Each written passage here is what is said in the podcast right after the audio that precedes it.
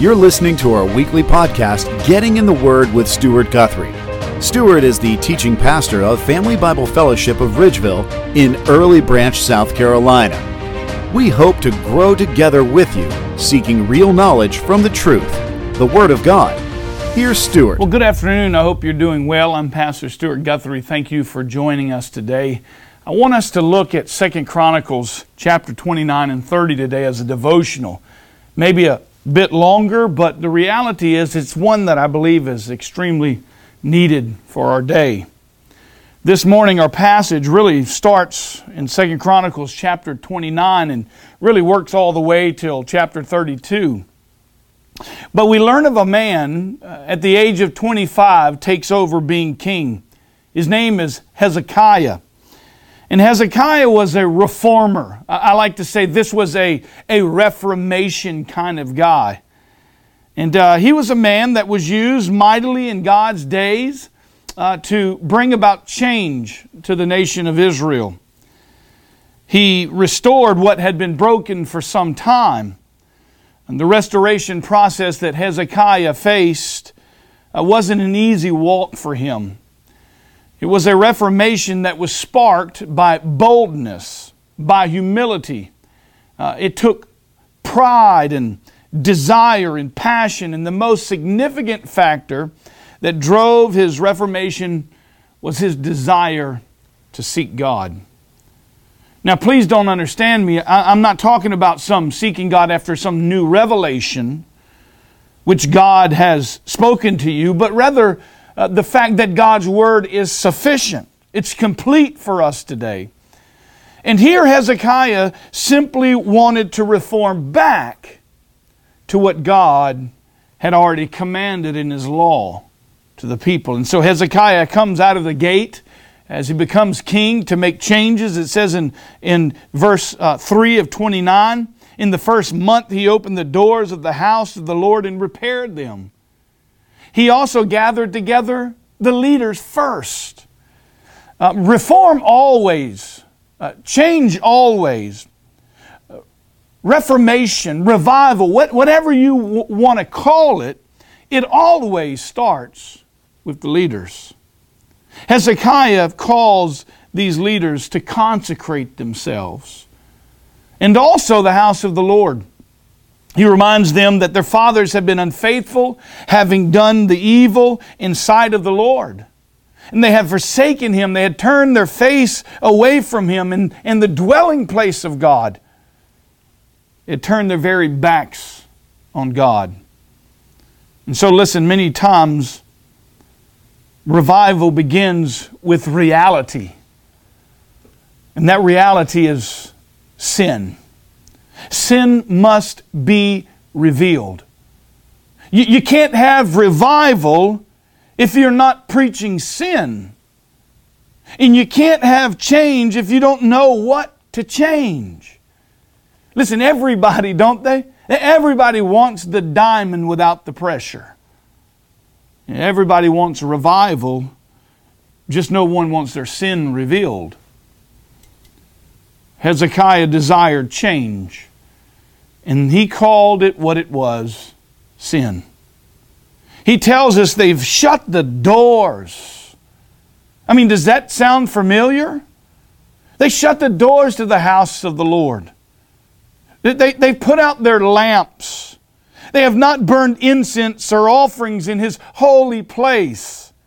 Listen, we, we have churches across America that have shut their door. Their light is no longer shining. They're not worshiping God the way God calls them to worship.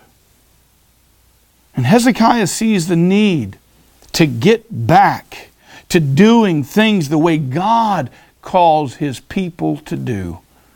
Listen, we we can learn from this because we better get back Church, we better get back to doing things the way God has called us to do them because the results for them were not good. And they will not be good for us either. I believe we're experiencing as a nation, as a country, as a church, the very effects of a rebellious people rising up against God, like these forefathers of these people. And he says here in 2 Chronicles 29 8, therefore the wrath of the Lord was against Judah and Jerusalem. And he has made them an object of terror, of horror, and of hissing, as you see with your own eyes. Listen, this is a terrifying reality. Hezekiah sees the need to make a covenant with God. He sees the need to partner, to come back under the reality of what God had called his people to. To turn away from the things that are not pleasing to God. And so he steps right into action and he calls the leaders to repentance and to fulfill their duties, to be his ministers of the gospel. That would be us today. And burn incense. He wanted these priests to do their job. It seems the men have stopped their actions, their duties, their responsibilities. We're told they consecrated themselves in the house of the Lord and did all that Hezekiah had commanded. I love how we're told that after they had cleansed the house of the Lord, after they took all the unclean items out and they cleaned the house, they, they, they threw them out into the Kidron Valley. They got rid of them that they went through the cleansing process and they approached Hezekiah when they had finished that in Second Chronicles 29 18 and says, We have cleansed the whole house of God. The altar of, of burnt offerings with all its utensils, and the table of the showbread with all of its utensils. Moreover, all the utensils with king, which King Ahaz had discarded during his reign in his unfaithfulness, we have prepared and consecrated. And behold, they are before the altar of the Lord. This is beautiful. Uh, uh, they begin to restore back into order what God had called them to. We need a revival in America. We need the church to stand up and be the church and get back to its business of being about the Lord Jesus Christ. We need to be proclaiming Jesus and loving one another and helping one another and utilizing the gift that God has given us as brothers and sisters in Christ. It was right away that King Hezekiah rose. It says early in the morning. And he assembled the princes of the city and he went up to the house of the Lord. And they did a few different things. First, I want you to notice they made sacrifices. Now they could honor the Lord because the house of God had been cleansed. I think the reminder here for us is that God wants our obedience before He wants our worship. We must repent. We must ask God to forgive us. Have Him wash our feet as we looked at Sunday. And then offer up unto the Lord our sacrifices, our tithes, our offerings, our service to Him. The second thing they did was station the Levites in the house of the Lord. And they began to worship with instruments. And commanded, it was commanded by the Lord through the prophets the way they should do this. The whole assembly worshiped. And, and singers also sang, and the trumpet sounded. And it says, All this continued until the burnt offering was finished. They were now experiencing biblical worship, godly worship. They didn't get to choose how they worshiped God. They had done that their own way all of this time, and yet King Hezekiah comes in and reforms the people, and now they got the right attitude of worship. They didn't get to choose how they worship. Listen, I believe this is important in our day because we have uh, churches throughout this nation that are pilfering people. The church of Christ with human made man methodologies of worship that integrates secular paganism as its methods of worship. Listen, the church doesn't need boys to men. What they need is the Word of God and biblical worship. Listen to all the song singing and self focused, a humanistic methodology of worshiping God rather than exalting God and lifting up God. You listen to the songs and you listen to how many times I are in those songs. It's not about us. It's about exalting God because God is all knowing, God is all powerful, God is sovereign, and He is to be worshiped the way He says that He is to be worshiped. And so they sang and they worshiped and they bowed down so much that they didn't have enough priests to skin as they did all of the offerings. They had to borrow helpers from the Levite brothers. And it says Hezekiah and all the people rejoiced over what God had done. And so now they were prepared to worship and to celebrate the way that God had called them to celebrate. Hezekiah sends out this proclamation, this invitation to all of Israel, all of Judah, to come and let's gather together and celebrate the Passover. Now, they were instructed in Numbers chapter 9, verse 1, really to 9, on how they were to and when they were to uh, do this Passover celebration. He says here in verse 1 Now the Lord spoke to Moses in the wilderness of Sinai in the first month of the second year. And after they had come out of the land, saying, Now the sons of Israel are to celebrate the Passover at its appointed time. And so, as they celebrated this Passover, we're told that they, they were to celebrate it the first month on the 14th day of the month at twilight. So, some logistics of the law would allow them to celebrate the Passover in the second month.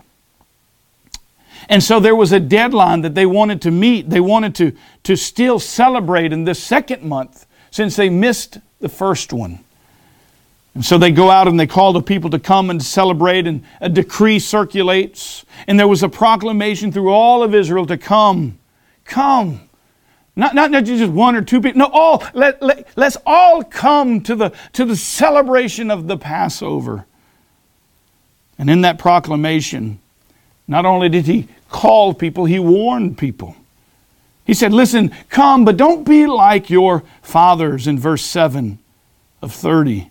Don't be stiff necked and yield against God. Rather, yield unto the Lord and enter his sanctuary, which he has consecrated forever, and serve the Lord your God, that his burning anger may turn away from you.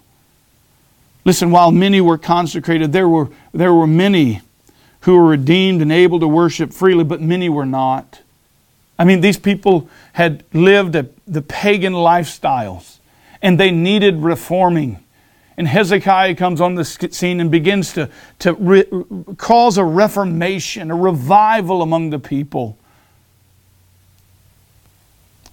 Many of them weren't, though, because of bad leadership. Listen, we, I believe, are experiencing in, as a nation, as a people, that are not consecrated bought into some prosperity gospel, some emotional filled theology that promotes self rather than Christ and the sovereign will and work of God in our lives. They bought into a lie. And they believe, many, that they're saved, but the reality is, is their lives, they, they don't even know they're saved. I, I've, I've talked to several people this week. Our phones have been ringing off the hook. Praise God for the opportunity to share the gospel with so many. But let me tell you the common thread no one knows if they're truly saved. It is such a sad situation. Listen, we must know these things he says in John I've written so that you may know that you are saved. But why? Because there's confusion, there's chaos, there's strange fire without saving grace. They needed to be clean, and so we need so many to be clean today. We need some of the pulpits to be emptied out and restarted over. We need a revival in the church. And that revival begins in each person's heart. to be restored into a relationship with Jesus Christ and get back focused on the purpose, and that is to worship the King of Kings and Lord of Lords. Because either you will worship him now or you will worship him later. Every knee will bow and every tongue confess that Jesus Christ is Lord. And he has given you grace today to respond to that grace, to love the Lord Jesus Christ. And so here, Hezekiah gives this warning of proclamation to the people to come and to celebrate, lest you be disappointing to God. So he warns, but he also promises. I love it in verse 9 of chapter 30. Says, For, for if you return to the Lord, your brothers and your sons will find compassion in the presence of those who led them captive. That's their enemies. And you will return to this land. For the Lord your God is gracious and he's compassionate. And listen, he will not turn his face from you if you return to him.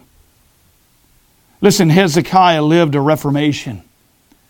He, called the people to change. He, he gave them the promises of God that if they returned to the Lord, that He, God, would indeed not turn His face from them. Maybe you're watching today. You realize that deep in the deepest part of your heart, that you are not clean. You're not washed in the blood of the Lamb. You don't know if you were to die today or Christ were to come back that you would go to heaven. You're 50% sure, you're 60% sure, but you don't know. Well, let me tell you, if you don't know, you are not. Because you cannot have an encounter with the sovereign work of God and not be completely changed. Notice that is a perfect, it's a process, a progressive sanctification. But maybe you're listening today and you know you're not clean. You realize that your soul needs help. Maybe you've been brought up in a generation or in a church that's pitched you some prosperity gospel, some emotional based feeling preaching. Maybe you've been looking to God what you can get out of God rather than what you can give for God. Because the Bible says in Isaiah 59 2, your sins have made a separation between you and your God. Your wrongdoings have caused a separation. And now listen to what he says Your sins have hidden his face from you so that he does not hear. You must be freed from sin. And the only way you can be freed from sin is through the blood of Jesus Christ. And when you put your faith in the work of Jesus Christ, in the death, the burial, and the resurrection of Jesus Christ, you can be restored. You can experience the joy of the Lord. You can have the confidence that you will go to heaven whether He comes here or you go there. Be restored today.